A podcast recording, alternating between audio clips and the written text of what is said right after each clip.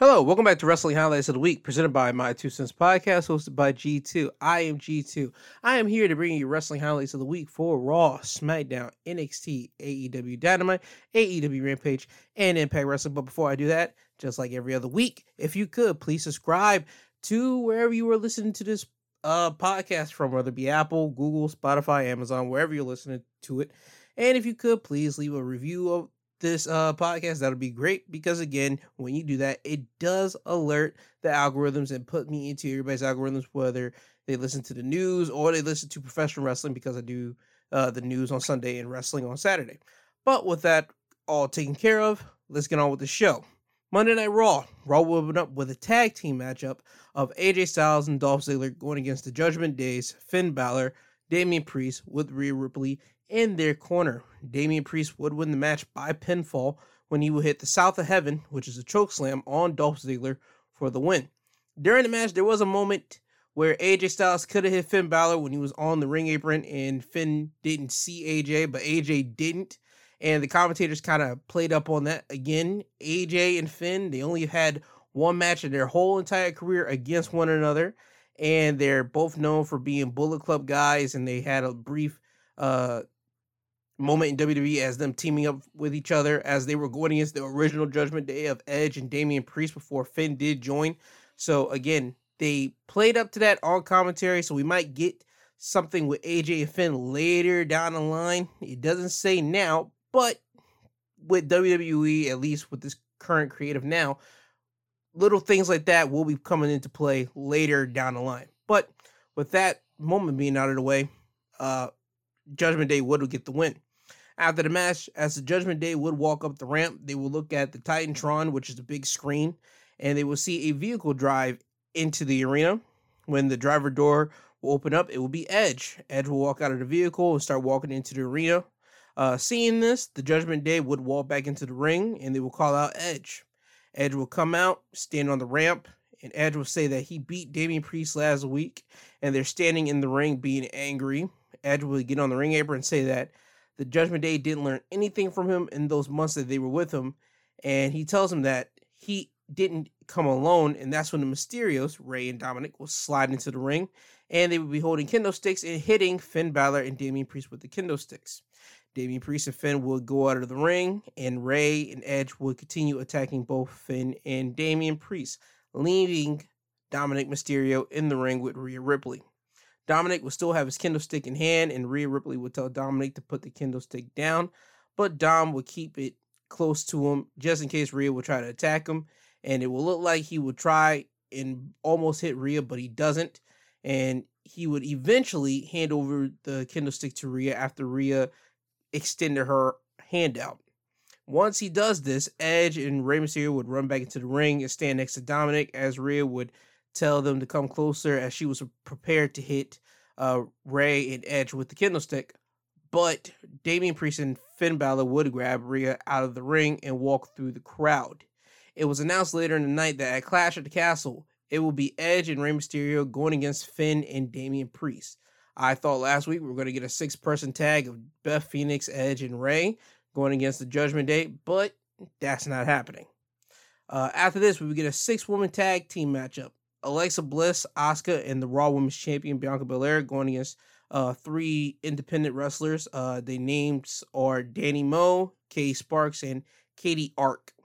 Asuka would win the match for her team by submission when Asuka will lock in a modified octopus lock, which they're now calling the Asuka lock, on Danny Moe for the win. After the match, Bianca, Alexa, and Asuka will get a mic and say that at Clash of the Castle, Bayley, Dakota, and Iyo are going to lose them. So again, this was just a match to get them into uh not gonna say ring shape because they've been wrestling every week, but just get some momentum on that team side as they're going against Bayley, Dakota, and Iyo uh, at Clash of the Castle. After this, we would get Kurt Angle coming down to the ring. And since Raw's in Pittsburgh, Kurt will get the hometown crowd love and admiration. They will even do the You Suck chant and everybody might say, well, how does a you suck chant uh, show people love and admiration? For Kurt Angle, it's a love and admiration thing. Kurt Angle doesn't take himself uh, so seriously in the wrestling world. So when the whole "you suck" thing came around in 2002. At first, he hated it, but he came around and started loving hearing the fans say "you suck" to him. So it's a chain of endearment. Uh, Kurt will be out here to uh, prop up and try to get fans to uh, be excited for the Clash at the Castle, a premium live event. But the Alpha Academy will come out to interrupt Kurt Angle. Uh, Chad Gable would say that Kurt is a hero of his, even when he went to the Olympics. And Chad Gable did go to the Olympics. He looked up to Kurt Angle. Uh, Chad would say that he wants to recruit Kurt to join the Alpha Academy. And in the process of trying to recruit Kurt Angle, he would badmouth Pittsburgh. And again, Kurt Angle's from Pittsburgh. And Otis would hand Kurt Angle an Alpha Academy jacket, but Kurt would turn down the offer, throwing the jacket down. Chad would ask Kurt, Is this real? Kurt would say, It's real. It's damn. But as soon as he's about to get to his damn real, he would get shushed by Chad Gable. Then Kurt would shush Chad Gable back, and now we would get a shush off between both Chad and Kurt Angle.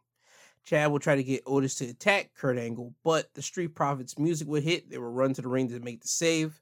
Montez Ford would challenge the Alpha Academy to a tag match, but Chad Gable would say that he has a condition to accepting this match. He says that when they win, Kurt Angle would join the Alpha Academy and does everything Chad tells him to do. Montez and Kurt would accept that challenge, so we would get a tag match on the way, and Kurt Angle will be watching this tag match at ringside. Montez would win the match for his team by pinfall when Dawkins would pounce Gable into Montez, and Montez will hit a back suplex, then go to the top turnbuckle and hit a frog splash for the win. There was an incredible moment towards the end of the match where Otis was outside of the ring, starting to walk up on Kurt Angle, and it's trying to do the intimidation factor. But you would see Dawkins just run up and pounce Otis across the commentary table. And again, I just rather say just give Montez, not Montez, but Angelo the pounce as like a signature or a finisher that he could just use at any moment to win a match. And it's believable because he's done it enough now that I believe that people would accept him like literally taking over the pounce as a finish. After the match, the Profits would give Kurt Angle a red cup, one of their signature red cups, and they would do a cheers and have a drink. Kurt would spit the drink out of his mouth and tell the Profits to hold on as he went to grab milk bottles. Kurt would give uh, the Profits each a milk bottle and they would cheers and drink some milk. So again, this was a nice moment for Kurt Angle to have in front of the Raw crowd, and it's a nice moment to see Kurt Angle in front of the Raw crowd. And also, Kurt's getting like back in like shape. Shape.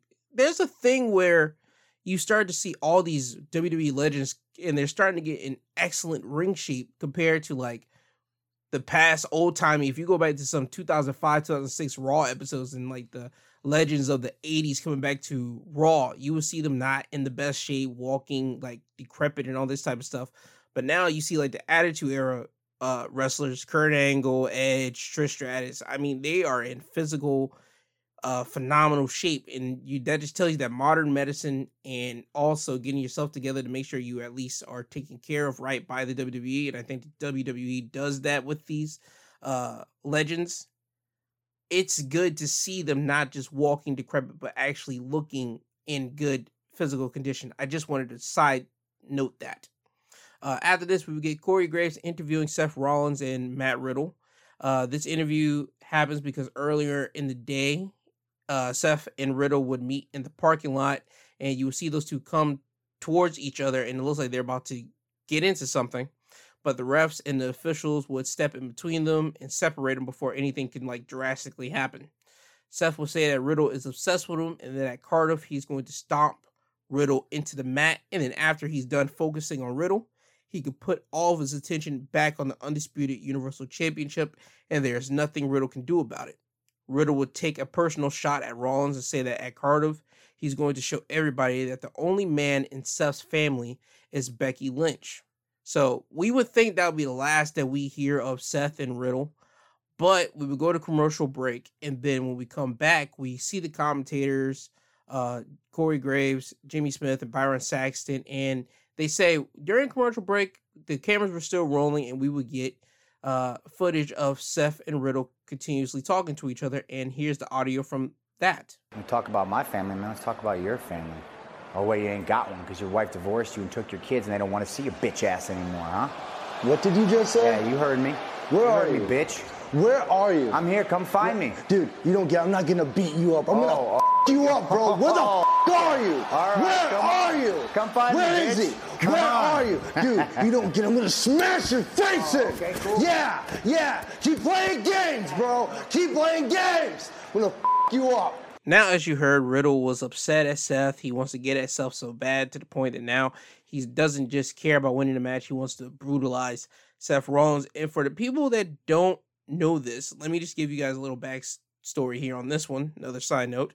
Uh, Seth and Riddle played into a controversial thing that Daniel Cormier and Jon Jones did to hype up their match well their first UFC fight that they did some time ago whenever uh they had a interview on ESPN and again this is one of those situations where they thought the cameras were off and Jon Jones and Daniel Cormier just start uh spitting like offensive just bad terms at to each other because they really wanted to hurt each other. So that's what WWE's playing into with Riddle and Seth right here. They're playing into that uh Daniel Cormier Jon Jones needs to hype up this match between Riddle and Rollins to make people really buy into Clash at the Castle. It's already going to be a good match, but just having this one moment adds more flair to it.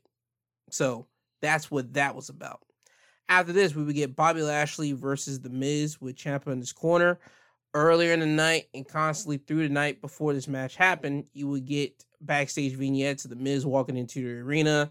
Uh, interviewer will ask Miz about last week with Dexter Lumis abducting him. Miz is not trying to talk about it. He's trying to forget all about this.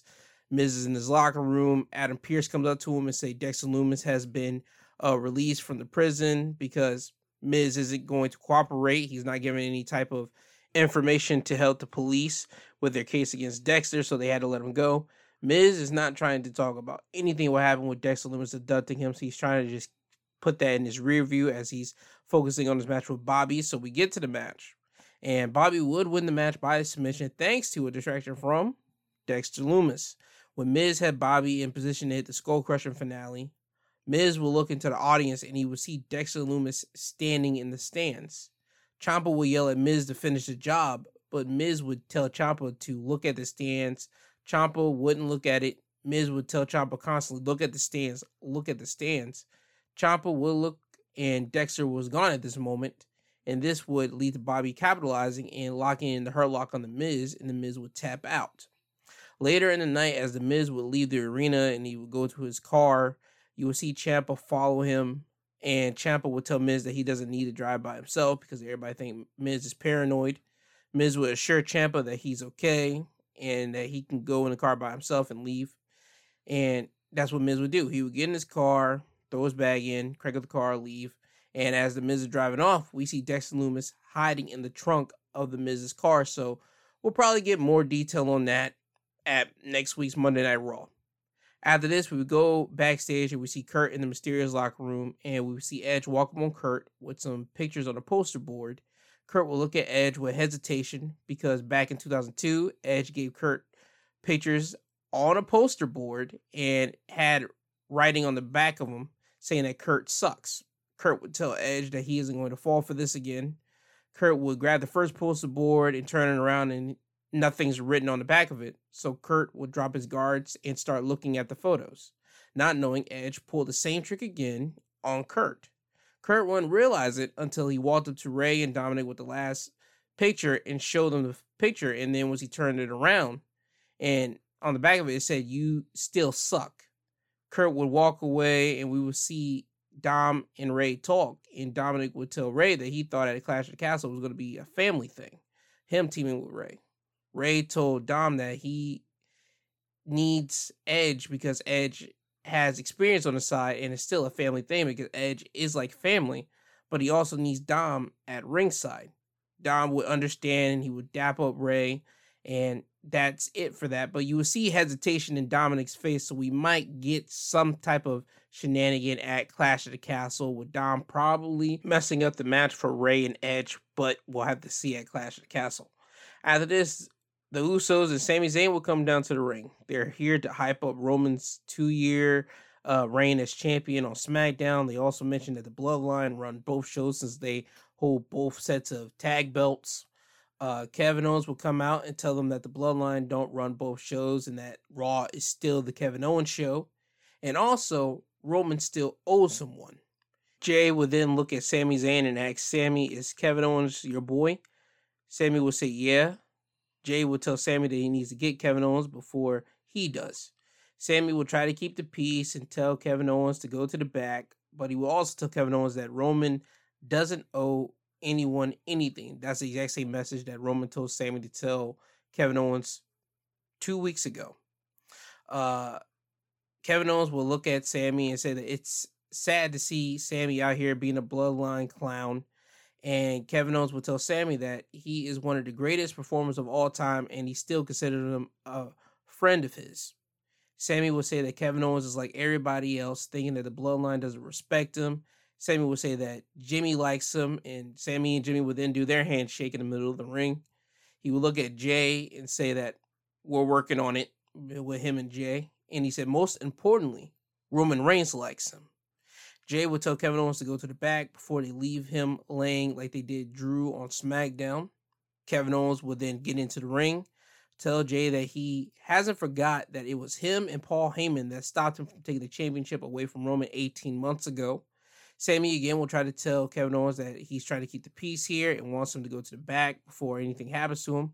Jey will grab Sami to pull him to a side and get into Kevin Owens' face. Kevin Owens will say that this is the moment where we put the mics down and get a ref out here to fight.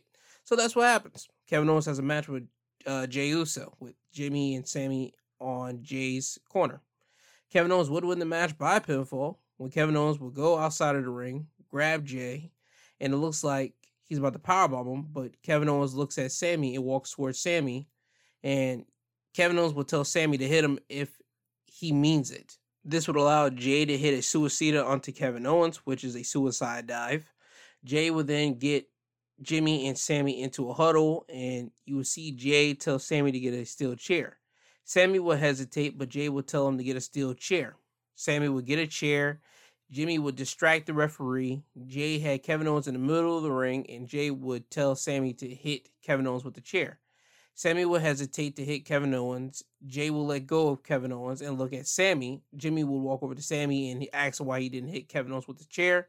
This will lead to Kevin Owens hitting Jey Uso with a stunner, cover him for the win. So again, we're building up the tension for the Usos to look at Sami and question his loyalty.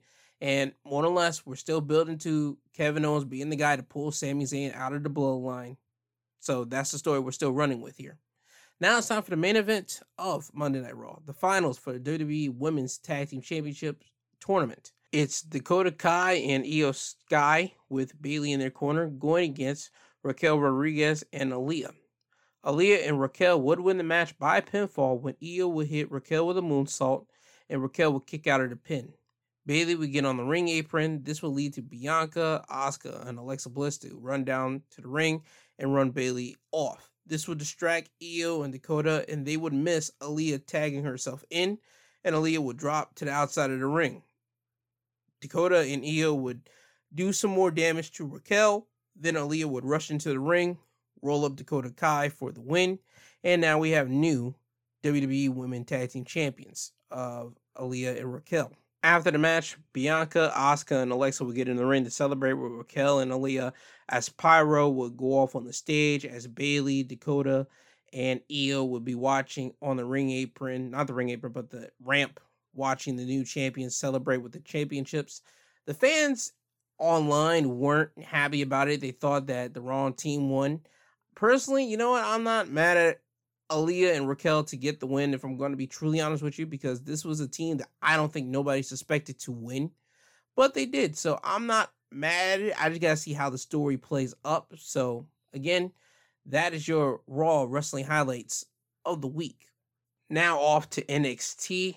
Things to note there will be multiple former NXT champions making an appearance to speak with the current NXT champions and they would tell the current NXT champions that they need to win their championship so they can continue on the legacy of the current championship that they're holding. For example, Finn would talk to Bron Breakker earlier in the night and tell him that he needs to win the championship at Worlds Collide to continue the legacy of the NXT championship.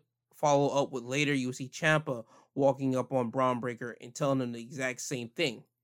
Shayna Baszler will talk to Mandy Rose and tell her that she needs to win NXT uh, Women's Championship, well, retain it at Worlds Collide to continue her legacy and make sure that she is still the NXT Women's Champion. Butch would FaceTime Tyler Bate, and you will see later in the night the Intercontinental Champion Gunther talk to Tyler Bate. Both Butch and Gunther are former uh, NXT UK champions. That's the belt that Tyler Bates holding. Alba Fyre will walk up to Meiko Satomura, and that is a former NXT UK champion, women's champion, talking to the current NXT UK women's champion. As a matter of fact, Alba Fyre lost the belt to Meiko uh, Satomura. Rhea Ripley will talk to Blair Davenport. That's the only person. Blair is not a champion right now, but she has the opportunity to win the NXT Women's Championship. And Rhea Ripley was giving her advice to saying, "Hey, I won both titles before. I've held both brands, uh, women's division on my shoulders, and you have the opportunity to do that at Worlds Collide. So don't screw it up." So again, this was all building up to giving pep talks to people that in in important matches at Worlds Collide. Now on to the matches that happened at NXT. First match of the night will be Grayson Waller going against Apollo Crews. Grayson Waller would win the match by pinfall when he would go for his rolling stunner, but Apollo would catch him in midair. But Waller would poke Apollo in the eye and hit him with the stunner for the win. Apollo already had some problems with his eye earlier in the night when him and Waller were uh, wrestling, and then he accidentally got thumb poked in the eye. This time Waller meant it for real towards the end. So Waller got a win, but by cheap uh situation to get it. After this, we would get Kayden Carter and Katana Chance, the NXT Women Tag Team Champions, going against Ivy Nile and Tatum Paxley of Diamond Mine. Kayden and Katana would win the match by pinfall thanks to Toxic Attractions, Gigi Dolan, and Jacy Jayne sticking their nose in this match. When Tatum was going to tag Ivy, but Gigi would pull Ivy off the ring apron, and Ivy would give chase to Gigi.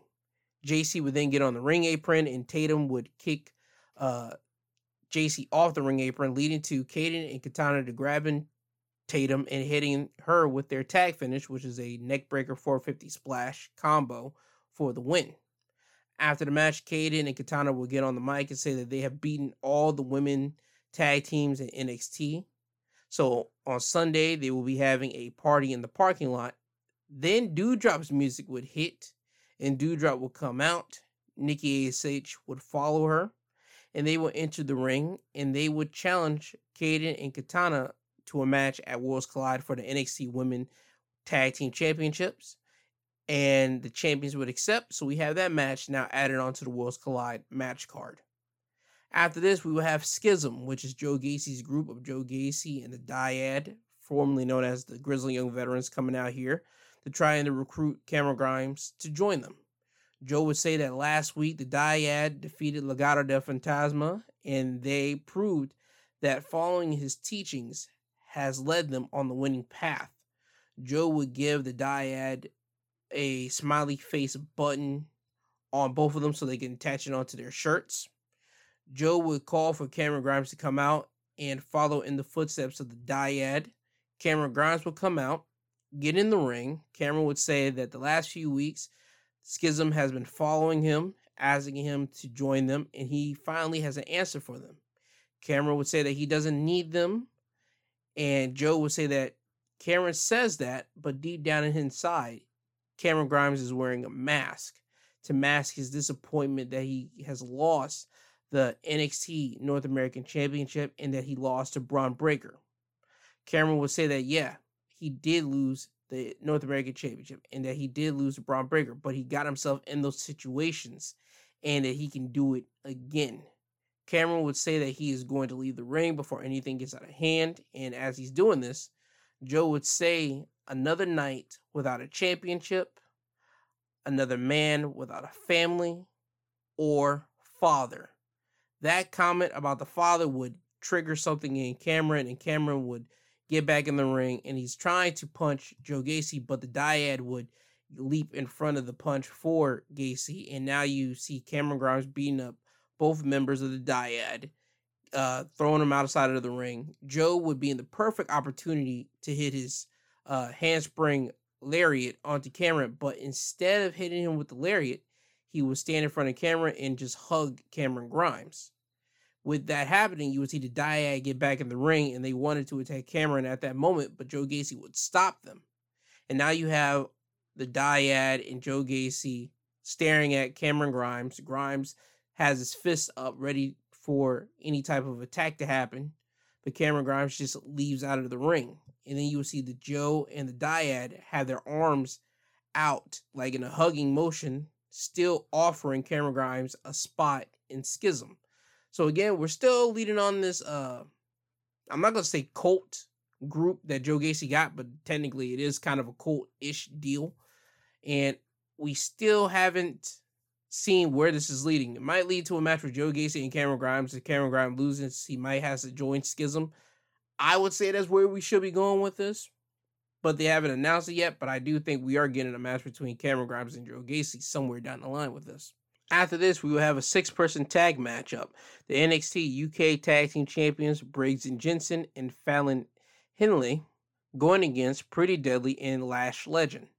Lash and Pretty Deadly would win the match by pinfall thanks to Gallus coming out to distract Josh Briggs. Security would try to stop Gallus from getting to the ring, but Briggs would jump across security and get at Gallus. Now you have security trying to keep this mayhem under control but they would miss Joe Coffey making his way to the ring and hitting Brooks Jensen with his boot, and this would allow Kit Wilson of Pretty Deadly to roll up Jensen for the win. After the match, Gallus would get in the ring and attack Jensen and Briggs. Pretty Deadly would join in an attack with Gallus, and they would attack Briggs and Jensen. Security would come in and try to get all these guys under control, and then that's where this will end off.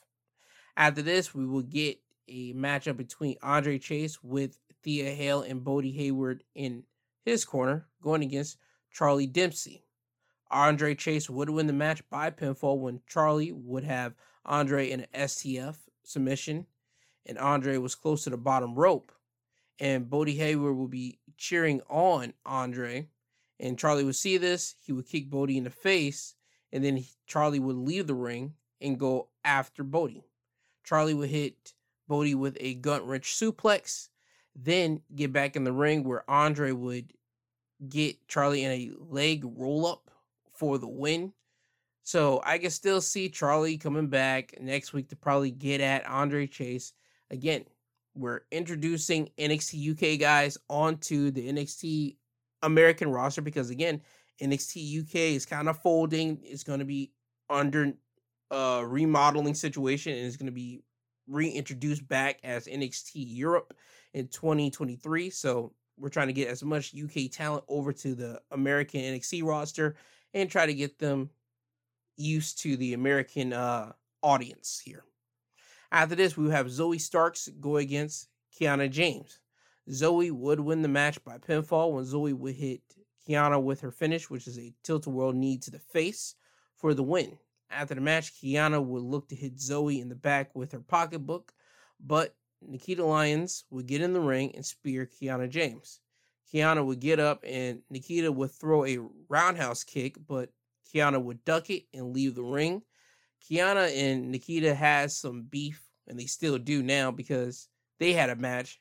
Nikita won, and after the match, Kiana would hit Nikita in the back with her pocketbook. So Nikita Lyons was out here to protect her tag partner Zoe Starks and make sure she didn't get attacked from behind. So again, Kiana James is one of the new NXT women on the roster, trying to make a name for herself.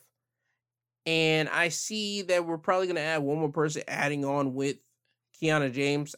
It'll probably be uh, Ariana Grace probably joining Kiana James because I can see her being a person that wants to build up her rep in the NXT Women's Division. If they want to add her there, I don't know who else besides her could join in Kia, join in with Kiana to go after Zoe and uh, Nikita, but I'll just have to wait to see. Uh, the main event match of NXT was a six man tag matchup of Gallus, of Joe Coffey, Mark Coffey, and Wolfgang going against Diamond Mine, the Creed brothers, and Damon Kemp. no Roderick Strong because earlier in the night, uh, Julius Creed of Diamond Mine told Roddy that he needs to stay in the back. He doesn't want him out there because he doesn't trust him. And you had both Brutus and Damon agree with Julius. So that's where Roddy would stay until towards the end of the match when Damon had Mark Coffey on the shoulder and Damon would see Roderick Strong make his way down to the ring and have his phone in hand and Roddy is trying to show Damon video footage of him not working against the diamond mine. Damon would grab Roddy's phone and say that no one wants to see this and he throws the phone down and steps on it. Damon will tell security to get Roddy out of here. Damon would get back in the ring, hit a spine buster on Mark Coffey, throw Wolfgang out of the ring but Joe Coffey would connect with a discus lariat onto Damon for the win. So Wolfgang and Mark Coffey and Joe Coffey Gallus will get the win by pinfall. After the match, Pretty Deadly would get in the ring and attack Diamond Mine. Now you got Gallus joining in with Pretty Deadly attacking Diamond Mine. Then you get Briggs and Jensen coming down to attack Gallus. Security would come in to try to separate everyone, but they couldn't do it.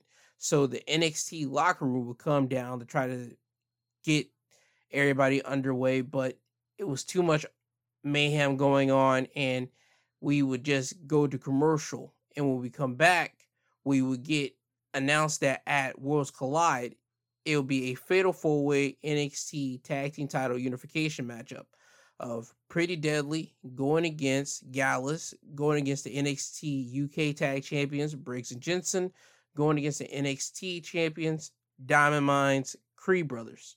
So that was already known by everybody. I think everybody knew where it was all leading up to for these past weeks, but they just officially announced it tonight.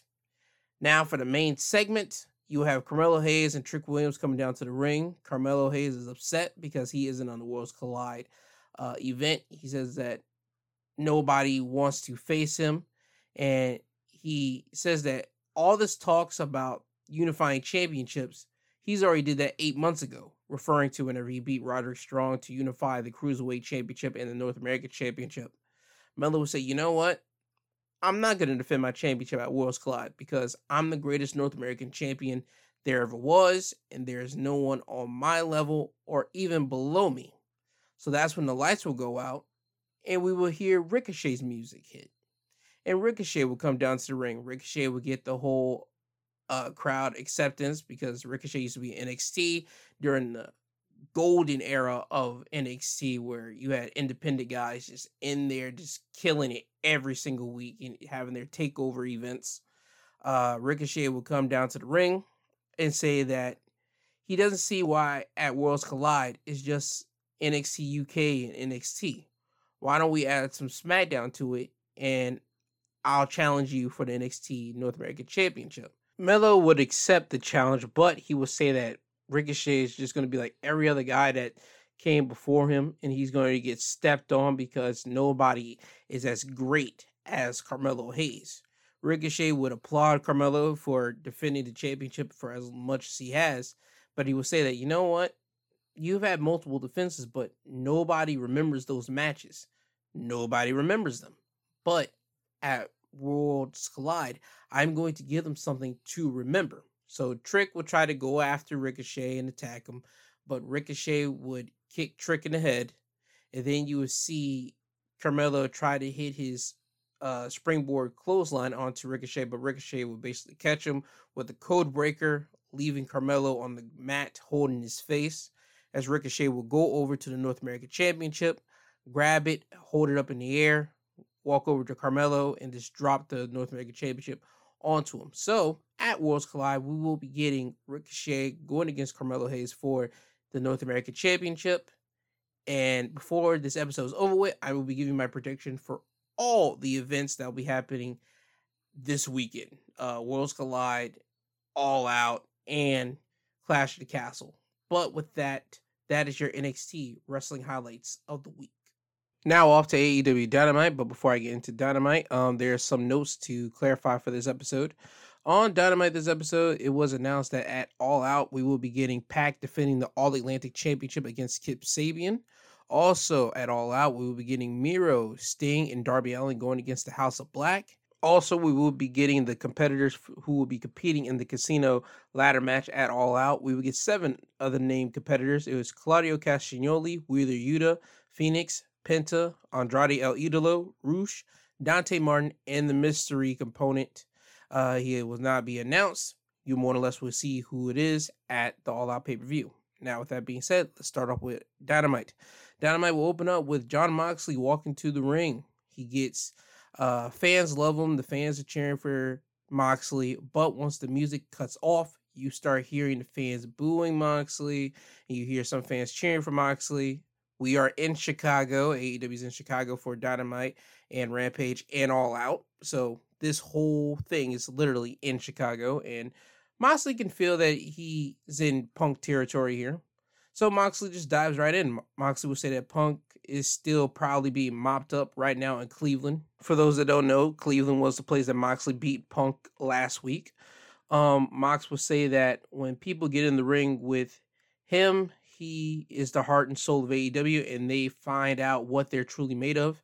And Punk isn't made of much. Mox will say that when he was in the ring with Punk, he knew that Punk was looking for a way out, and that's when Punk folded. And that's the reason why Punk is not your AEW undisputed champion. Mox will then move on to all out business and he will pull out an all out contract. Mox will say that he has an open contract to face anybody. He says that he already signed it, and Mox would put the contract down in the middle of the ring. He says anybody could come out here and grab this contract, whether you're from AEW, New Japan, or anywhere.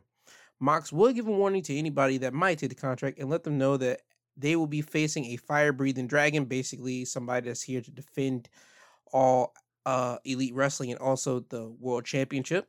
Mox would leave the ring and the contract would still be in the ring. Nobody would come down to uh, take that contract except for Ace Steel.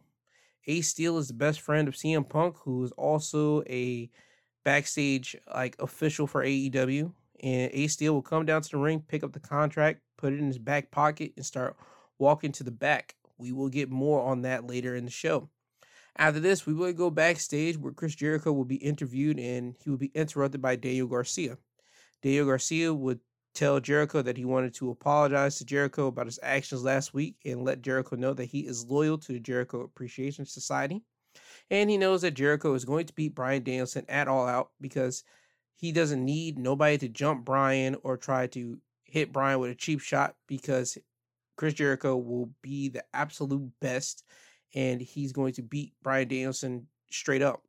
Jericho would appreciate what Daniel Garcia says, but he would give a fair warning to Bryan Danielson and says that he needs to watch his back and he needs to watch himself tonight because all is fair in wrestling and romance, which is, if you break it down and you abbreviate it, war. And that's also a nice little, uh, if you are a wrestling historian, you know exactly war was a uh, Japanese promotion that Chris Jericho was in like before he got big time well named. So that was Chris Jericho giving a little shout out to his old promotion there that he was in. Uh, we go to our first match of the night. Bryan Danielson going against Jake Hager. William Regal and Chris Jericho will be on commentary for this matchup. Bryan would win the match by pinfall when he would hit the Busaiku knee on Hager for the win, or better known as the yes knee, running knee to the face. Uh, after the match, 2.0 would run down to the ring and attack Bryan, but Claudio Castagnoli and Wheeler Yuta would run down to the ring and get 2.0. This will lead to Chris Jericho now leaving the commentary table, heading down to the ring with a steel chair in hand, and Chris Jericho will slide into the ring holding the steel chair. Now you will see Daniel Garcia run down to the ring, get on the ring apron, and grab the chair away from Jericho. And Jericho will look at Garcia with a confused face, asking him, Why are you doing this? And you just see Dave Garcia say that you don't need the chair to do this. You don't need the chair. And this distraction would allow Bryan Danielson to get up and hit Chris Jericho with the Busaiku knee. And now you will see Daniel Garcia having the oh no face, like what have I done? And then you see the camera flash back to Bryan Danielson as he just has a smile on his face. So again, this is giving momentum into Jericho, Brian Danielson at all out their matchup, and is also putting again Daniel Garcia in a real difficult uh, space. He wants to be loyal to Chris Jericho and the Jericho Appreciation Society, but he has a big uh, fandom for Bryan Danielson. That is his idol. So he wants to see his mentor going against his idol in a fair one on one scrap match. Basically, the best person win without no cheating involved. But Jericho is going to cheat. He's going to do what he got to do. But we'll have to see what happens at All Out. Will Daniel Garcia decide to rock with Bryan or will he end up pulling the rules of everybody staying with Jericho? We'll have to see it all out. After this, we would see the wingmen in the ring. The wingmen consist of Ryan Nemeth, Peter Avalon, JD Drake, and and Cezar Bononi. Uh, they have signs that say more wingmen on TV. This basically they're out here to try to say that they need to be on TV more. And this will all get interrupted by W. Morrissey. W. Morrissey is now in All Elite Wrestling. Uh, we haven't seen him since he went against Wardlow uh, months ago when Wardlow was in the feud with MJF. But Morrissey's now here. Morrissey would come down to the ring and attack all of the wingmen. He would brutalize all of them. And in the process, you would see Stokely Hathaway walk down to the ring and he would hand W. Morrissey his business card. Morrissey would accept Stokely's business card, and you would see Morrissey and Stokely start walking up the ramp. Tony Schiavone would meet him at the entrance ramp and ask Stokely what's up with the business cards. Stokely would tell Tony to mind his business. Tony would say that this is a TV program, so this is his business. Stokely would grab Tony by the jacket, and Stokely would tell Tony it's none of his business. And then you see Morrissey standing behind Stokely looking at Tony Schiavone to add in the more presence of danger that Tony Schiavone's in. And Stokely will let go of Tony and they walk to the back. So now Stokely has in his arsenal, he has Ethan Page, Lee Moriarty, uh, the Gun Club, and now W. Morrissey, as well as Jade and the Baddie. So Stokely Hathaway is having a nice plethora of talent that he is surrounding himself with. I don't know what they're doing with this right now, but I like that he's forming a nice stable for himself. That he could break away from Jade when he wants to do and just manage all the guys, or he just making his own like Heenan family. But we'll see what goes on with that later. Uh, after this, we get Britt Baker and Jamie Hayter with Rebel in their corner going against Hikaru Shida and Toni Storm. Shida would win the match for her team by pinfall when Toni Storm would hit Jamie Hayter with a tornado DDT on the outside of the ring. And Shida would hit a spinning kick to the head of Britt Baker for the win. So Shida and Toni Storm are going into all out with momentum. And remember, it is a fatal four way interim AEW Women's Championship matchup. So we will have to see who's going to win out of this. Uh, again, momentum's on the side of Shida and Storm. They shook hands, but they hesitated on shaking hands after the match because again, their opponents at All Out this upcoming uh, Sunday. So we'll see what happens with that. After this, we would get the music of CM Punk entering in the arena. I didn't think Punk was going to come out, but Punk will come out and he would look like the kid that basically got his ball stolen from him by the bully and just now has to walk home. And that's basically what Punk looked like. He looked completely like the humble, the walk of shame, all this type of stuff. He would have this while the fans are still chanting for him. Punk would get in the ring, and Punk would tell the story of when he destroyed his foot on June 1st. And on June 8th, he got surgery and he had to put 16 screws and two plates in his foot. Punk would say that when he came back to wrestling, he came back because of the fans and because of himself. And he talks about he might have came back a little bit early for this injury and he knows that losing is a part of the game, but last week after he lost, he had to drive back home and this time he started to question himself. He made it clear that his foot was cleared by the doctors and he had x-rays to show that it's cleared. But this one just didn't feel right because he didn't feel 100% himself. Punk will say that sometimes in the wrestling business, you love the wrestling business, but sometimes the wrestling business doesn't love you. He says that he knows the people here in Chicago love him and he feels that he let them down. He points at his sister that's in the front row. He feels that he let them down, her down. And Punk will say that maybe he might have to step away from this thing called wrestling. Then his trainer and best friend Ace Steel would come out, and Ace Steel would come to the ring and tell Punk that he has been with Punk ever since he started training in wrestling. And Ace would say that he is proud of his own career, but he's most proud of Punk's career because Punk was able to carry himself and get to the upper echelon of the business. And he would say that they aren't friends, they're family, and family doesn't let somebody give up on their dreams like this. So he gives Punk more words of encouragement and he pulls the contract out of his pocket and he slaps Punk in the face and tells him that he's going to sign this contract and he's going to fight Moxley at all out. And that slap would wake up the inner CM Punk and Punk would just snap out of this funk that he was in. And Punk would take the contract, go into the crowd. The crowd's just straight up just walking behind CM Punk, just straight up just following behind their fearless leader here. And Punk would say that at all out, Moxley isn't going to be facing just him. He's going to be facing all of Chicago. And Punk would sign the contract, and the match becomes official at all out for the AEW World Championship. Is going to be Moxley going against CM Punk. After this, we will have a six man trios match. It will be Wardlow and FTR going against Silas Young, Ray Jones, and Vic Capri. Wardlow will win the match by pinfall when FTR will hit the big rig on Vic, and then Wardlow will hit two power bombs on Vic for the win. This was a squash match, just basically just to let people know what it looks like for Wardlow and FTR to be in the ring together, and what Jay Lethal and the Motor City Machine Guns could possibly be facing at All Out. After this, we would get Moxley walking down to the ring, and he gets a mic and he says that if Punk wants to go out on his shield, then that will happen. Moxley will say that he is going to display a show of glorious violence and expose a fake messiah. And he's talking about CM Punk here. So, again, this is Moxley just retort to what CM Punk said earlier about uh, All Chicago going against Moxley at All Out. So, this is again just to pump that up. After this, we get a fatal four way matchup Wheeler Yuta going against Fenix, going against Rush, going against Dante Martin. Yuta would win the match by pinfall when he would get Dante in the seatbelt pin for the win. Again, I like that Yuta's using that seatbelt pin, the exact same pin that he learned from the best friends, Chuck Taylor, Orange Cassidy, and Trent Beretta. So again, this is playing more into Yuta isn't winning by Blackpool Combat Club's like maneuvers. He's winning with the best friends pin. So that's going to play into a bigger part whenever best friends are going to go after the uh, Blackpool Combat Club. It's gonna happen, and they're going to mention that because AEW likes to play on to long storylines that builds up, and it takes a wise person to really look at the integral uh, details. And this is one of them that's going to play a part later down the line. And also next week on Dynamite, it will be Wheeler Yuta going against Daniel Garcia for the Pure Championship. After this, it was time for the main event of Dynamite, the semifinals of the Trios Championship Tournament the Elite, which is Kenny Omega and the Young Bucks, going against the United Empire, which is Will Ospreay and Aussie Open.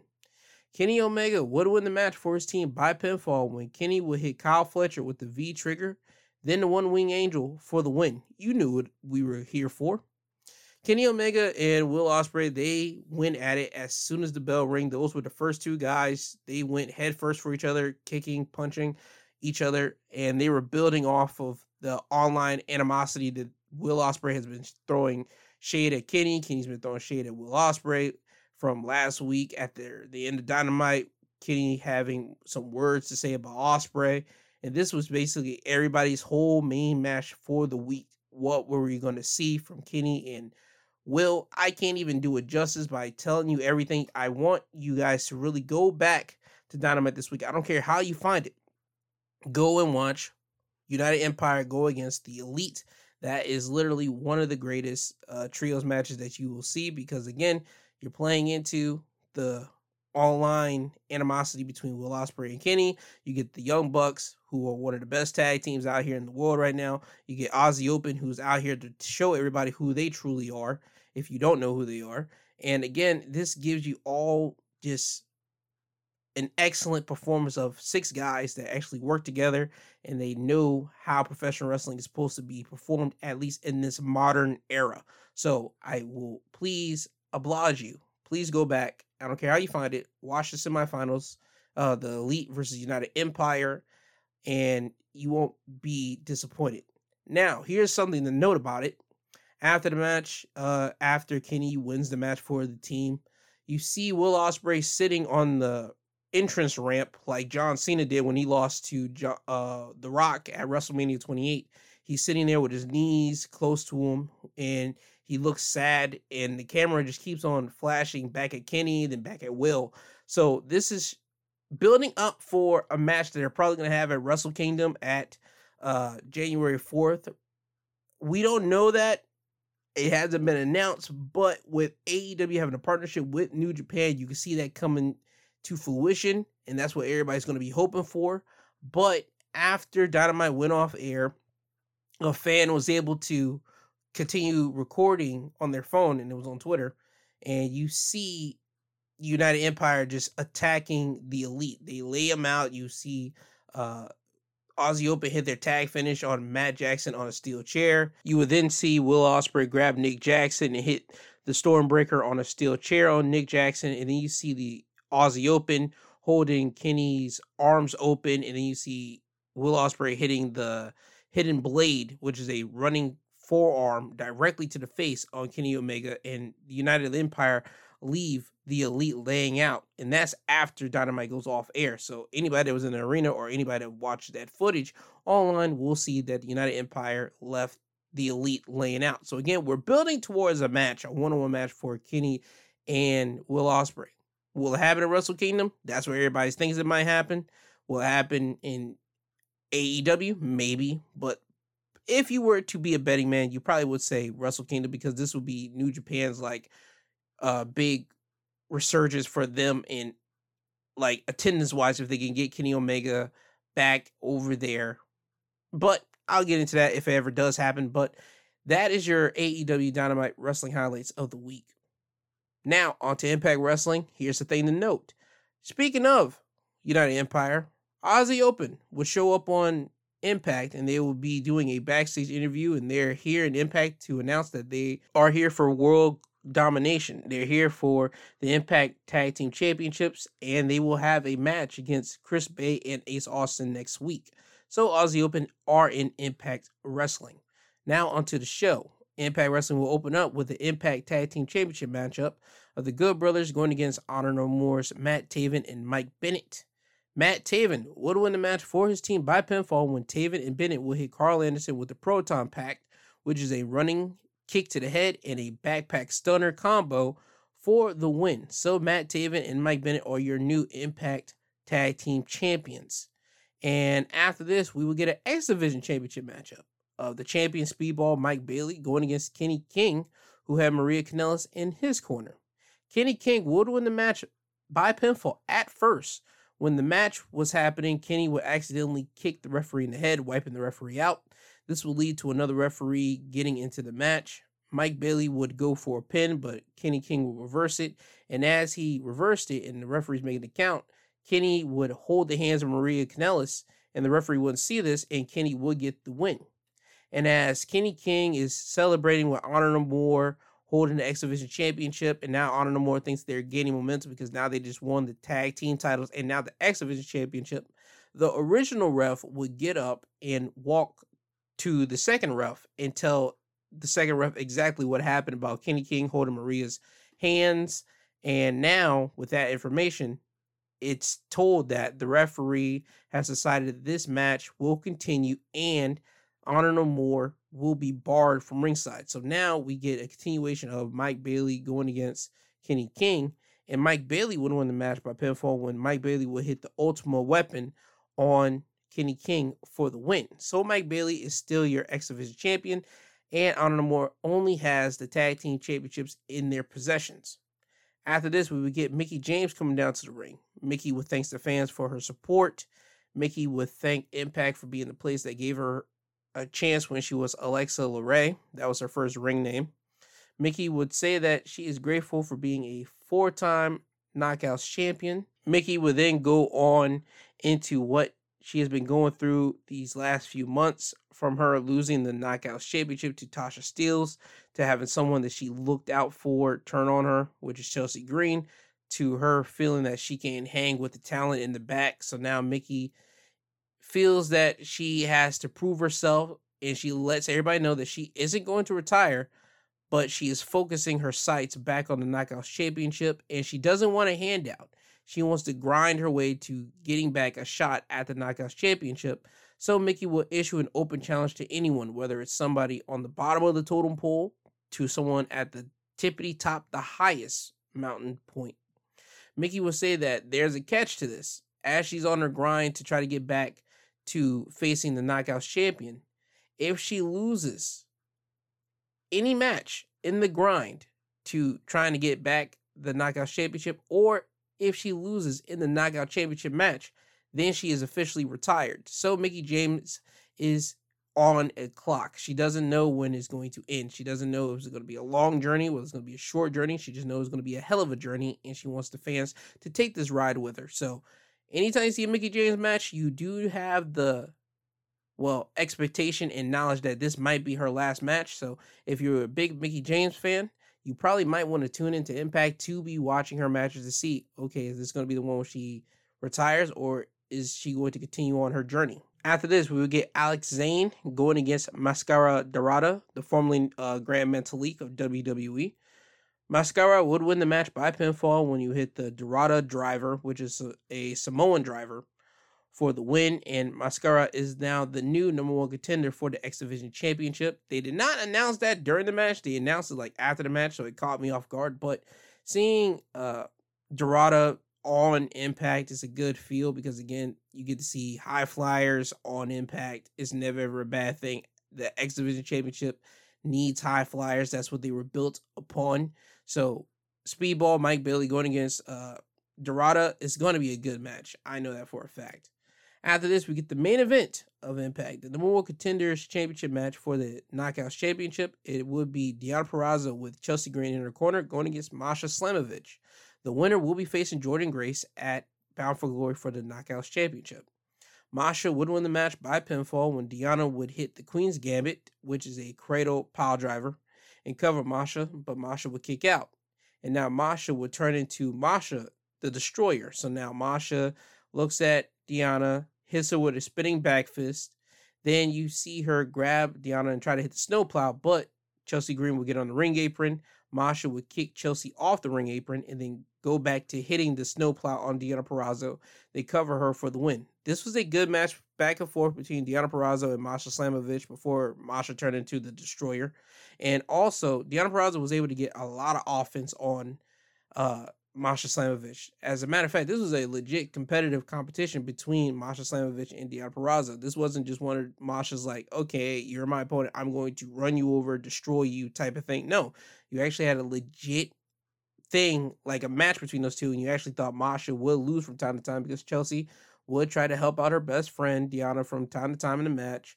But in the end, Masha Slamovich wins the match. After the match, Jordynne Grace would walk to the ring holding the Knockouts Championship and a black folder. Once Jordynne would get in the ring, she would hand Masha the black folder, and Masha would open the folder up and see her own 8x10 with a red X on it, which is Masha's trademark that she gives to all of her opponents that she's gunning for, which she calls the death warrant. So Jordynne Grace does this back to Masha Slamovich. Masha sees the death warrant. She smiles at Jordynne, and then you just see those both women just getting to each other's face. And Jordynne holds up the Knockouts Championship in the air. So this is solidifying their match that they're going to have at Bound for Glory. And that's how Impact goes off the air. What I did not tell you guys about Impact as well is this is just something personal too. Uh, it was announced this week that Joe Doering will be stepping away from wrestling for the time being because Joe Doering has brain cancer. This is the second time dealing with brain cancer, so he has to step aside. And on this episode of Impact, you will see a backstage moment where Eric Young and Deaner are with Joe, and they don't allude to Joe having brain cancer, but they say that Joe Doering has his own path to go that he has to go on right now, and they are sure that they'll meet with him again. And then you see Doering give Eric and Deaner a fist bound, and you see Doering walk away, and then you see Eric say that he has his own path to walk, and Deaner asks Eric, "Are you leaving me?" And Eric looks at and says, "I am walking my own path now. It's up to you if you want to follow me or not." So now we don't know if Violent by Design is still together with Deaner and Eric still being together, or Deaner's going to go his own path. But we do know that Joe Doering is stepping away from uh, Impact. He's stepping away from wrestling, and I want Joe Doering to please get himself together. The wrestling world is rooting for him, and everybody knows that he can't beat brain cancer because he did it once, and everybody's wishing for him to beat brain cancer again. So, Joe Doering, please get your uh, head right, please beat cancer, and wrestling and wrestling fans are all uh, rooting for you. So that is your Impact Wrestling wrestling highlights of the week. Now off to SmackDown. SmackDown is the night of Roman Reigns. It's the two year celebration of Roman Reigns being champion. And throughout the night, there will be videos showcasing Roman Reigns' championship reign for the last two years. They will break it down to four parts, and Paul Heyman narrates all four videos. Also, throughout the night, we will see Sami Zayn backstage trying to make sure everything is right for Roman's in ring celebration that will happen later in the night. And you will see the Usos pop in on Sami you see Jey give Sami another hard time. He even asks him and questions Sami's loyalty after not helping him against Kevin Owens on Monday Night Raw. But Sami would try to tell Jimmy to tell Jey that he's trying his hardest. And Jimmy would just tell Jey, okay, man, let Sami handle this. He got it all in control. So we will see how Roman's celebration of his two years will go later in the night. After this, we would go to our first match of the night, which is the Viking Rules match, which is basically a no uh, holds barred, false count anywhere, anything goes match with Vikings uh, weapons surrounded around the ring. There were a lot of wooden shields, and there was a half mock of a Vikings long ship, like the headpiece next to the uh, ring, and that would play a important role once the end of the match would happen because at the end you will have Woods and Ivar fighting each other on the ship and you will have two stacked tables stacked upon each other. Uh, you will see the Viking Raiders lift up Woods and hit them with Ragnarok, which is now the new finish finisher, which is a double power bomb through the tables and outside of the ring. They cover him for the win, so the Viking Raiders would win the Viking rules match. Uh, again, Viking Raiders getting a nice push, and it's a good thing because they have been on a downward slump for a good amount of time that they've been on the main roster. And I've said this constantly. The New Day losing to the Viking Raiders is not going to do nothing bad to the New Day. If anything, it's just going to make them stronger because we're trying to see where Big E is at, where Big E is basically going to fit in with all this because I think WWE is thinking of okay, is Big E going to come back? What are we doing with the New Day at this moment of time? Because the New Day is always going to be over. The fans are always going to love New Day. You could put New Day in anything, they always make something work. So right now, them losing to the Viking Raiders is not a bad thing. Viking Raiders, they need this win over a credible tag team like the New Day to catapult them into something bigger. So again, the New Day losing to the Viking Raiders is not a bad thing. The Viking Raiders winning is the best outcome that we could have gotten out of this whole rivalry, to be honest with you. After this, we get the in ring debut of Karrion Kross with Scarlett this time. This is WWE's uh, reintroduction of Karrion Kross, and we get to do it the right way under Triple H's creative mind.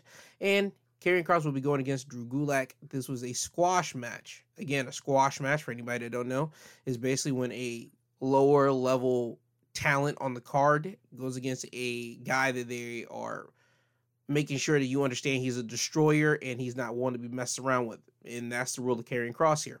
Kross would defeat Drew Gulak easily by submission when he would hit the Doomsday Suplex, which is a Saito suplex or a backdrop suplex in layman's terms, and then lock in the cross jacket, which is the Coquina clutch on Drew, and Drew would tap out. So again, we're building up Kross as another threat, as a guy that could potentially go after the Universal Championship, which he more or less will be, but uh, we know that he does have a strong like lock in on the championship. We just don't know if he's going to go after Roman or Drew. We'll have to find out who he does go against after Clash of the Castle. After this, we get Ronda Rousey coming out for an in ring promo. Ronda would come out and she has a letter in her hand, and she says that this letter comes from the WWE headquarters, and she wanted Adam Pearce to come down to read it. Pearce would come down and tell Ronda that whatever management has chosen for her is not personal. Pearce would then read the letter and the gist of the letter would state that Ronda's actions have been unprofessional and not of a WWE superstar. However, they are not criminal actions, and she should not have been arrested two weeks ago. As of effective immediately, Ronda Rousey has been reinstated as an active competitor. After Pearce would read the letter, Ronda would get happy at the news and start poking and prodding at Pearce to the point that Pearce would basically unload on Ronda Rousey in the middle of the ring with his words, not by actions. You think this is funny? You think what I come out here and do every week is easy? Is that what you think? Who do you think it is, Ronda? 52 weeks a year, not once a week, twice a week, not one show, two shows, not one network, two networks. Who gets the show on the air? Who gets the show off the air? Who babysits people like you and who never once is told thank you? You think anybody ever said to me, hey, Adam, thanks a lot, great job? You think anybody ever said, hey, Adam, how's your day going? How's your kids, Adam? Hell no. Nobody says that to me. All I get from people like you is you shut up for a second. All I get from people like you is grief. And from the office, ah, from the office. But I wish somebody from the office would come and do my job, but they couldn't do it. Not 52 weeks a year, a week. And I'm proud. I'm damn proud of the job I do, but I'm not proud of busting my ass for people that are ungrateful, undermining, and criticizing. And as for your question about the board of directors, I got no problem with the board of directors or their decision. I got a problem with you. These people call you the baddest woman on the planet. You know what I call you, Ronda? Ronda Rousey, I call you the single biggest bitch I've ever met. Now you know what happens next with Adam Pearce signing his own death warrant by his own words. Ronda Rousey would decide to uh get at Pearce. She would get at him physically, not with her words. She would drop the mic, slam Pearce down to the mat, then lock in an armbar and she would apply pressure to it and pressure to it and then let go. And you would see Adam Pearce go off to the corner holding his arm as Ronda just smiles and walks out of the ring. On the commentary table, you would hear Michael Cole say that, well, Ronda Rousey is back to be an active competitor, but we don't know what's going to happen to her now because she did, well, strike a official. So we will have to see if she's going to be fined again or she will probably be suspended. We have no idea. We'll have to see what happens next week. After this, we would get a tag team matchup of Hit Row, which is represented by Top Dollar and Ashante the Adonis, with B-Fab in their corner, going against Maximum Male models Mace and Mansoor, with Max and Maxxine Dupri in their corner. Hit Row would win the match by pinfall when they hit their tag team finisher, uh, Heavy Hitter, which is a backdrop dropkick suplex for the win. After the match, Los Lotharios would get in the ring and attack Hit Row, and Maximum Male models would help beat up on Hit Row. So now it's a four on two beat down until the Street Profits will come to the aid of Hit Row. And the Street Profits and Hit Row would make Maximum Models and Los Lotharios leave and leave up the ramp. So we could probably see next week on SmackDown probably an eight person or eight man tag of Maximum Models and Los Lotharios going against the Street Profits and Hit Row. That's just my quick thought of a thinking.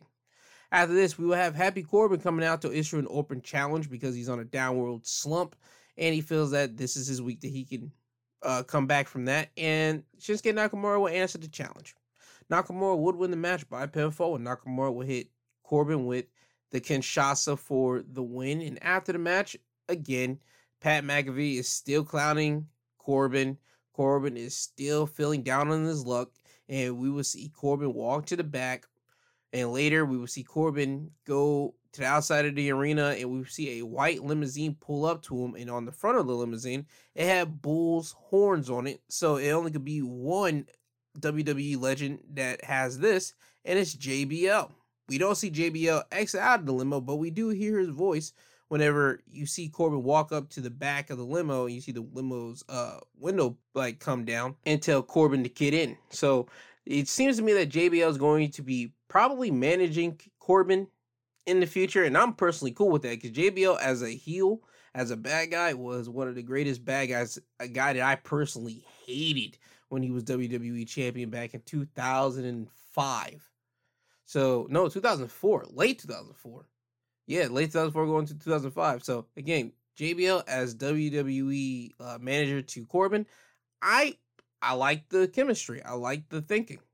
After this, we would get Butch with Ridge Holland and Sheamus in the next corner going against Ludwig Kaiser, who had Gunther in his corner. And Butch came out in his old Pete Dunne uh, ring gear. He's not wearing the stupid like shirts and the straps and all that crap that Butch and Sheamus and all them would be wearing as like their entrance attire. Oh no, he's actually out here back in his Pete Dunne gear. Uh, Butch would win the match by pinfall when he would snap the finger of Ludwig and then hit the bitter end for the win. After the match, Gunther would get in the ring and call out Sheamus. Sheamus would have Butch and Ridge leave the ring, and Sheamus would take off his jacket and his hat. And it looks like we're about to have a fight between both the men. But Ludwig would get in the ring, tell Gunther now isn't the time. and Ludwig would get Gunther out of the ring. So again, we're saving that match for Clash at the Castle. And again, I think that's going to be the match of the night. After this, it's time for the main thing Roman Reigns championship celebration. You have the Usos and Sami out in the middle of the ring. Sami would try to host the event, but Jey would just cut him right off and take over. Sami and the Usos would introduce Roman, and then we would see a video of Roman car into the arena. Roman would step out of the vehicle, take a couple steps, and then we would see him get kicked in the face. We see the camera pan over, and we see that the man that kicked Roman was Drew McIntyre. Drew McIntyre would then make his way to the ring, and he would absolutely destroy the Usos and Sami Zayn. He would put Jimmy Uso through a commentary table. He would hit Sami Zayn with a claymore when Sami had chair up, so he basically kicked the chair into Sami's face. And then he would spear Jey through the barricade, but before he did that, he would do the signature howl that Roman Reigns would do before he spears somebody. So that was adding more insult to injury.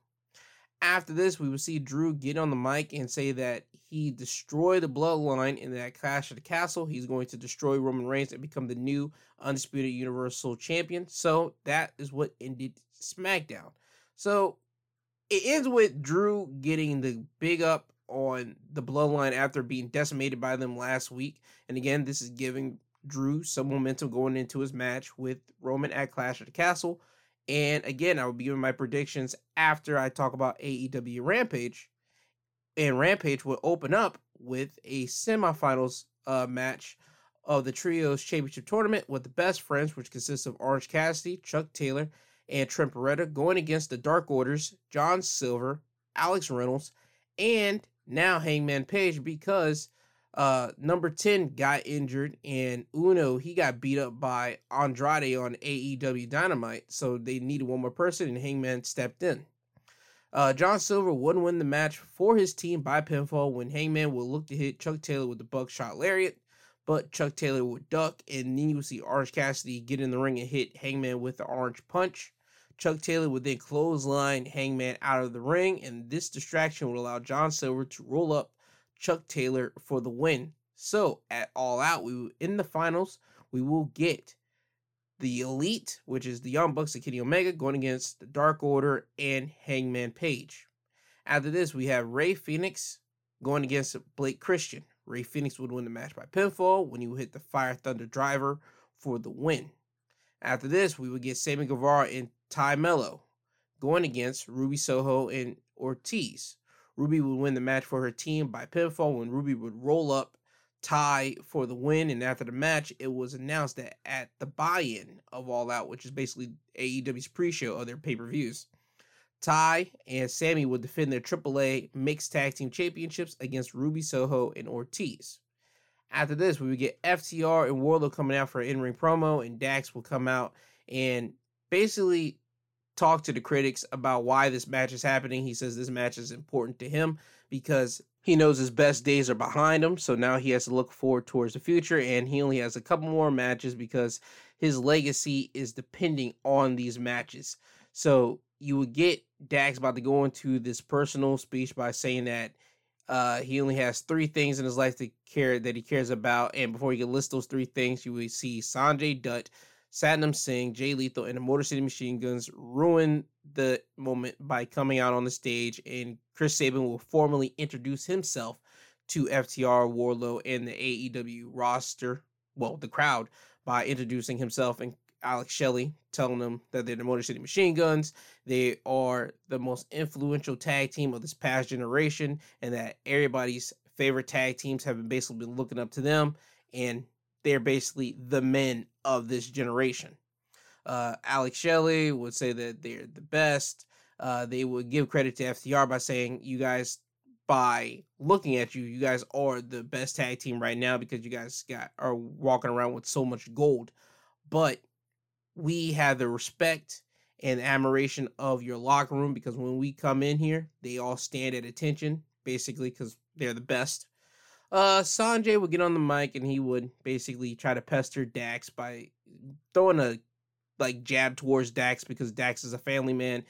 He would say that uh, Dax is going to try to fight like an eight year old brat, and he's referring to Dax's eight year old daughter that he made a nice uh, sentimental speech about a month ago. And Dax would try to get out of the ring, try to go up there to fight uh, Sanjay, but Wardlow and uh, Cash would hold Dax back. So again, we're adding momentum to the six man tag match.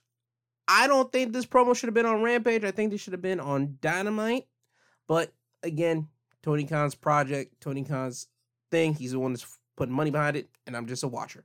Now it's time for the main event. QT Marshall going against Ricky Starks. Ricky Starks would win the match by pinfall when he hit the Roshambo on QT Marshall for the win. After the match, Powerhouse Hobbs would come down to the ring and we would have a fight between Hobbs and Ricky Starks. We would see many referees come down from the back to get into the ring to break up the fight between these two men. And that's how Rampage would go off with Powerhouse and Ricky just basically being broke up by the referees. And that is your AEW Rampage wrestling highlights of the week. Now, it's time for me to give you the predictions for Clash of the Castle, NXT's Worlds Collide, and AEW's All Out. First off, Clash of the Castle. We will have the tag team matchup of Edge and Ray going against the Judgment Day. I have the Judgment Day winning, and I think Dominic's going to pull Ray off the ring apron or he's going to do something to Edge because I don't think Dominic likes being left in the shadow when it should have been him and his father going against the Judgment Day. So Judgment Day ha- are going to win this. Gunther versus Sheamus for the Intercontinental Championship. At first, I thought it was going to be Sheamus, but then after thinking about it, I'm going with Gunther here. Gunther is going to win because we're going to build up. Again, I think we're building up to the Bobby Lashley going against Gunther at Survivor Series. I mean, it'll be a nice moment for Sheamus to win this, become like their first ever like mega Grand Slam champion. But I don't think that we're going to just cut Gunther's legs off just because we want to give Sheamus this nice good moment. I think that Gunther's going to retain his Intercontinental Championship. Matt Riddle going against Seth Rollins. I think Matt Riddle's going to get the win on here because Riddle's constantly getting beat down by Rollins every single time they had a confrontation with each other. So I think this will be Riddle's time for him to get the come up on Seth. Bianca, Alexa, and Asuka going against Bayley, Dakota, and Iyo. I think Bayley, Dakota, and Iyo are going to win this match. This will be Bayley's like legitimate first match in front of a crowd that is literally like wanting to see her against other people. I mean, her against Aliyah was a nice like little tune up for Bayley, but this would be Bayley's like legit like okay, I'm back in deep waters. I'm back actually in the mix of where I belong, the main event stature with the women. And I think Bayley's team is going to win because of that feeling. And also, Dakota and Iyo just lost the finals of the tag team championship tournament. So I think they need something to come back and bounce back from. So Bayley, Dakota, and Iyo are going to win this. Liv Morgan versus Shayna Baszler, SmackDown Women's Championship. I believe that Liv Morgan still should win. I think they're going to continue this Liv Morgan experiment, an experiment that I was personally happy with them trying because they constantly been trying to get Liv to the point that yo, we need to put the belt on her. The fans have been rallying behind her for so long, but once that SummerSlam crap happened with her tapping out before the referee pinning Ronda's shoulders down to the three. I think, believe that this is completely derailed Liv Morgan off the beaten path of where she should have been the right way. Now with her being booed and the crowd wants Shayna to win the championship because again they want to see this unstoppable force that Shayna was when in NXT that we thought we were going to get on the main roster. I believe that we're still going to get Liv Morgan here. I think that it's probably time for us to kind of like pull the trigger on Liv Morgan, probably to turn uh bad guy here. I understand she gets cheered by certain people. I understand that, but this is not the John Cena situation here. It's not that at all. Everybody that gets cheered and no, everybody that gets booed and still gets a little bit of cheer cannot always stay on the side of righteousness unless they face like the big bad. And right now, they don't got a big bad for Liv Morgan to really go against. Liv Morgan is just constantly being booed out of places. So again, and it's not because they're booing her, they're booing WWE creative for what they did to her. So I believe they just need to like switch the plan up and Liv Morgan's going to win, but by some uh evil tactics by having her feet on the rope or something like that. That's the one way I can see Liv like winning this match, but Liv's winning. Now for the main event, Roman Reigns going against Drew McIntyre for the Universal Undisputed Championship. And you know what? Give Drew the win. Give Drew the win. I understand we probably still want Roman to do something with somebody else, but Drew got to win this. We are going to give Drew his WrestleMania moment, but not really Mania because this is not Mania. But this will feel like a WrestleMania moment because we're overseas, we're in Cardiff, we're in Drew's backyard with all his people that saw him from uh, early teenager to him starting his career to then be the people seeing him being sent off to go off to WWE and all this good stuff. So I think Drew winning at Cardiff will be the icing on the cake and it will make up for him winning the championship during the pandemic in front of no fans, him losing that bo- to Bobby Lashley last year at WrestleMania and him going against uh Corbin this year at Mania. I think that this moment right here would really pay penance for all those things that Drew had to endure these literal past three years. So again, we'll have to see how that works, but I think that Drew should win. But that is my results or my predictions for Clash of the Castle. Now on to NXT's Worlds Collide. Nathan Frazer versus Axiom in a best of threes falls matchup. Uh, I see it going to Nathan Frazer. They haven't done much with Axiom on television, but I can see them want to do something with Nathan Frazer. So Nathan Frazer is going to win this. Carmelo Hayes going against Ricochet for the North American Championship. Carmelo Hayes is winning this. This is going to be a highlight reel matchup for Carmelo Hayes. Ricochet is the human highlight reel of WWE. As a matter of fact, Ricochet is the human highlight reel of just professional wrestling. So he's going to give Carmelo a nice like highlight reel match for anybody to just make highlights out of. And him, Melo's going to really keep up with the pace of Ricochet. But in the end, Melo is going to retain the North American Championship. Fatal four way tag team elimination matchup for the unified NXT Tag Team Championships. The Creed brothers going against Brooks and Jensen. Josh Briggs going against Gallus, going against Pretty Deadly. I have Gallus winning this. Gallus just got onto the radar of NXT. I believe that this is going to be the match that we're going to have some foreigners coming over and winning championship gold. I believe this is the only foreigners that's actually going to win championship gold here tonight. I don't believe no other people from the NXT UK roster is going to win gold. So if we're going to have any NXT UK roster group in this tag team or in this whole match card win championship gold, I'm putting money on Gallus uh, NXT Women's Tag Team Championship matchup. Katana Chance and Kayden Carter going against Doudrop and Nikki ASH. Katana and Kayden are going to retain the NXT Women's Tag Team Championship. This is just a drop in the bucket for Doudrop and Nikki to come down here and again give Katana and Kayden a nice matchup for them to have on their resume. Triple threat match to unify the NXT Women's Championships. Mandy Rose going against Meiko Satomura, going against Blair Davenport. I have Mandy Rose winning this to continue on with her reign as champion. And if anything, I believe probably Blair is going to take the uh, pin for this. And now for the main event to unify the NXT championships, Tyler Bate going against Bron Breakker. I have Bron Breakker winning this again. Bron Breakker is the man that they are putting their whole chips behind in the basket. And Bron Breakker is going to be that guy until we have Bron Breakker going against Carmelo Hayes. That's where I think we're leading up to. Carmelo going against Bron Breakker. So for me, I have Bron Breakker winning this, and that's just my predictions for NXT's Worlds Collide. Now off to AEW's All Out. We have Bryan Danielson going against Chris Jericho. Bryan Danielson might win this. If it was up to me, I'll say Bryan Danielson because Chris Jericho really doesn't need this. Bryan Danielson has been eating some losses. Uh, he lost to Daniel Garcia, then he picked that one back up in the two out of three falls match. He had a good match with Jake Hager. I think some type of hiccup by Daniel Garcia is going to have Bryan Danielson win the matchup, but that's just me. Fatal four way for the interim AEW Women's Championship: Toni Storm, Britt Baker, Jamie Hayter, and Hikaru Shida. I have Toni Storm winning this, so we can get the Toni Storm going against Thunder Rosa matchup that we were supposed to get at All Out. And whenever that match happens, I see Toni Storm going to turn as a bad guy and beat up on Thunder Rosa. That's, I believe, where we are leading up to. So for this, I see Toni Storm winning the interim women's championship. House of Black, uh, Malachi Black, Brody King, and Buddy Matthews going against Darby, Sting, and Miro. Six man tag.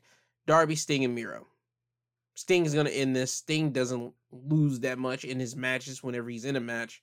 And also, House of Black is probably going to put a beating on Darby and put a beating on Miro and beat up on Sting a little bit. But ultimately, in the end, Sting's going to find a way to beat up on House of Black with Darby and Miro. Jade Cargill versus Athena TBS Championship matchup. Uh, you know what? Since Kris Statlander is going to be out, and Kris Statlander is going to be out for about I guess six to eight months, Athena beating Jade to win the TBS Championship wouldn't be a bad thing here, and we need a shock factor of the night. So give this uh, win to Athena. Jungle Boy versus Christian Cage. Uh, give it to Jungle Boy so we can continue on that feud with Jungle Boy and Christian Cage. Wardlow and FTR going against Jay Lethal and Motor City Machine Guns. Wardlow and FTR is going to win this.